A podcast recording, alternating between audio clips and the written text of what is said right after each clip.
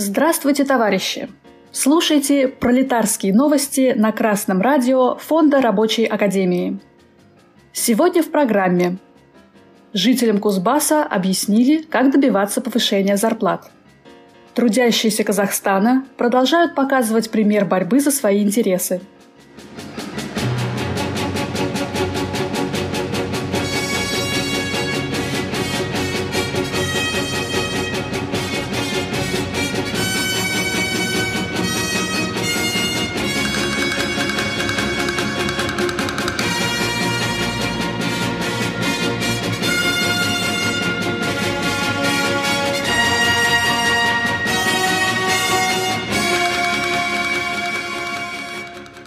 Сайт СИБ-Депо сообщает, в Кузбассе местные жители стали чаще обращаться к властям с просьбой повысить заработную плату. Как сообщили в Минтруде Кузбасса, заработная плата работнику организации устанавливается трудовым договором.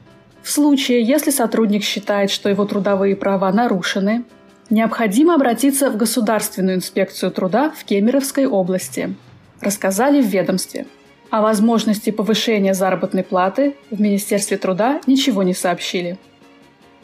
И это совершенно точный ответ. Трудовому населению России бесполезно обращаться с мольбами к властям. Они не будут вместо вас бороться за вашу зарплату. Но трудящиеся могут и должны использовать законные меры для повышения своей зарплаты. Трудовой кодекс дает все права для коллективной борьбы – первую очередь, в нынешнее время необходимо коллективно исполнять закон, а именно работать строго по правилам, исключить переработки и сверхурочные работы, не допускать штрейкбрехеров до работы.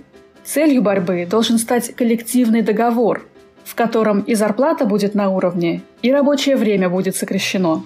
В противном случае хозяева предприятий еще глубже залезут в карман работников под предлогом тяжких санкций – только не боритесь в одиночку. Одиночку сожрут и не заметят. От итальянской забастовки, от работы по правилам, один шаг до забастовки. А забастовка сейчас – сильнейшее оружие трудящихся. Семей Сити Новости Казахстана сообщает. Сотрудники Казахтелекома в Караганде требуют поднять зарплату в два раза. Недовольны зарплатой в Казахтелекоме монтеры, кабельщики-паяльщики и инженеры. И руководство вынуждено объясняться и обещать компенсации, премии, повышение зарплат. Обещать не значит жениться. Но настойчивость рабочего класса Казахстана делает свое дело. Так держать.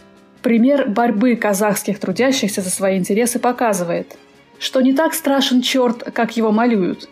Никуда не денутся хозяева – под угрозой потери всей прибыли они поделятся с трудящимися ее частью. Но тот же пример показывает, что действенной борьбой является только лишение буржуев прибыли. Только настоящая забастовка или угроза забастовки заставляет капиталистов суетиться. А обращения, пикеты, протесты, письма их не колышет. Да и сама власть, что в Казахстане, что в России, озабочена прибылями – Посмотрите на указы и законы. Там везде искренняя забота о прибылях и ничего о людях. Это так, потому что душа капиталиста в кошельке. О кошельке он думает и переживает. Туда и надо бить. И начинать надо с коллективной работы по правилам и отказа от любых сверхурочных работ. Работ в выходные и праздничные дни. На очереди и отказ от сдельной работы – которая загоняет рабочего в 10-12 часовой рабочий день и не дает ничего, кроме потери семьи и здоровья. Новости читала Оксана Побережная с коммунистическим приветом из Орхуса, Дания –